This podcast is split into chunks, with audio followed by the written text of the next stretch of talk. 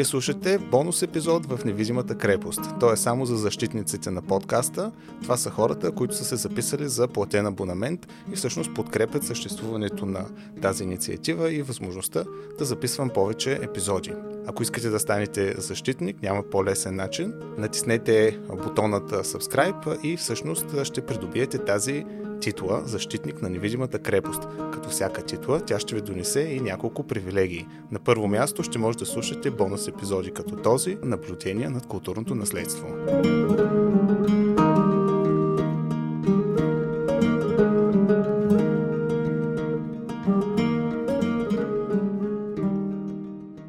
Този бонус епизод отново съм с Манол Клишев и правим продължение на темата за историческите възстановки и късната античност. В този епизод Манол ще ни разкаже повече за Улфила, един проповедник, Ариан, който има невероятно значение за покръстването на северните племена, който също така е написал и азбука и е бил нещо като Кирил и Методи, само че в една малко по-ранна епоха. Също така в този епизод Манол ще ни прочете и няколко откъса от антични текстове, които той е написал, който държи ги в момента при мен, написани собственоръчно върху истински папирус и надявам се това да бъде един интересен епизод. Здравейте пак! За този бонус епизод сме ви подбрали два текста, един от които има забавна свързана с него история, другия няма забавна история, но пак е интересен. Повечето от нас, да не кажа всички от нас, са чували за английския писател Толкин, автора на Властелина на пръстените. Толкин е бил невероятен ексцентрик. Освен това, той е бил професионален специалист по старогерманските езици. Един от старогерманските езици е готският език. Готският най-добре е засвидетелстван в оцелялата работа на Улфила, т.е. в превода на Библията, осъществен от епископ Улфила някъде през 4 век, някъде в българските земи. Може би в северна България, може би в района на днешното село Никюб, край Велико Търново. Какво общо има това с Толкин? Някъде през 20-те или 30-те години на Толкин му подаряват тогавашен грамофон. Грамофона с тогавашния дизайн има огромна фуния.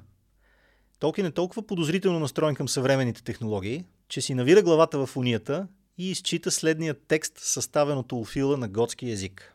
Ата унсър, thу in himinam, викне намоthин, киме thudinassus thins, werthe willia thins, свейн химина, яханна ерθε.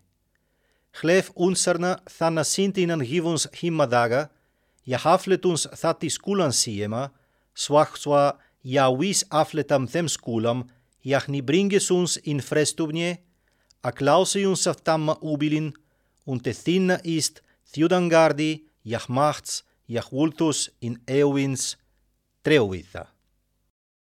Този текст е Господната молитва или Отче наш от Новия Завет. Мнозина сте чували Отче наш, който си на небесата, да се свети името ти, да дойде царството ти и тъй нататък, няма да изчита цялата на български. Това е основополагащ християнски текст. Толкин се е опитал, цитирайки текста на Улфила от 4 век, да изгони злите духове от машината, която са му подарили, ако не се лъжа, негови студенти. За повече детайли за историята с Толкин можете да ги намерите в биографията му от Хъмфри Карпентър.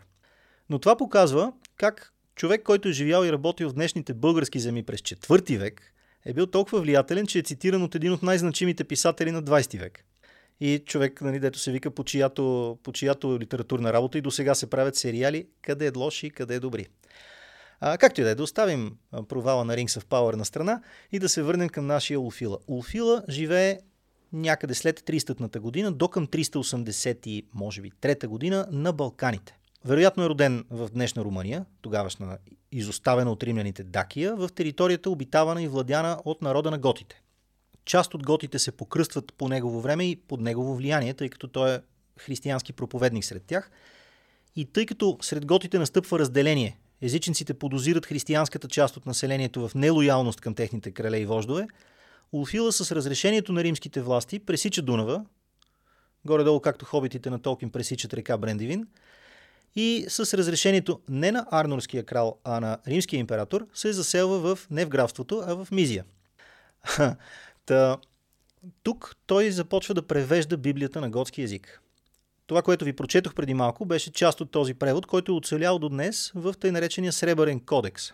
Улфила съставя азбука от 20 и няколко букви по гръцки образец за готски език. Съставя и граматика, защото всеки език си има нали, съответните правила, по които населението дори, дори не, без да ги осъзнава говори. Така че нали, хората, за да се разбират помежду си, все пак спазват някаква интуитивна граматика, дори е много елементарна. И Улфил явно е бил, как да го кажа, много добър езиковед. Така че той успява да, да установи каква е тази граматика в готски език, за да може да преведе Библията на до тогава несъществуващ литературен език и да го, да го преподаде на ученици. Тоест той буквално има функцията, която по-късно през 9 век за Великоморавия ще имат Свети Кирил и Свети Методи и Солунски и които за българските земи имат учениците на Свети Кирил и Свети Методи. Това са Климент, Наум, Ангелари, Сава, Гораст. И в този смисъл откриваме нещо като, наистина като Кирил и Методи, това, което и Петър каза, по нашите територии, само че 5 века преди, преди Кирил и Методи. Нещо като прикол на историята Абсолютно. с буквите. Всъщност това е много типично за християнството. Там, където християнството навлиза за първи път, то носи със себе си винаги книжна традиция. Много се говори за това как в късната античност, ранното средновековие християнските свещеници унищожават старинни книги. Това е силно преувеличено.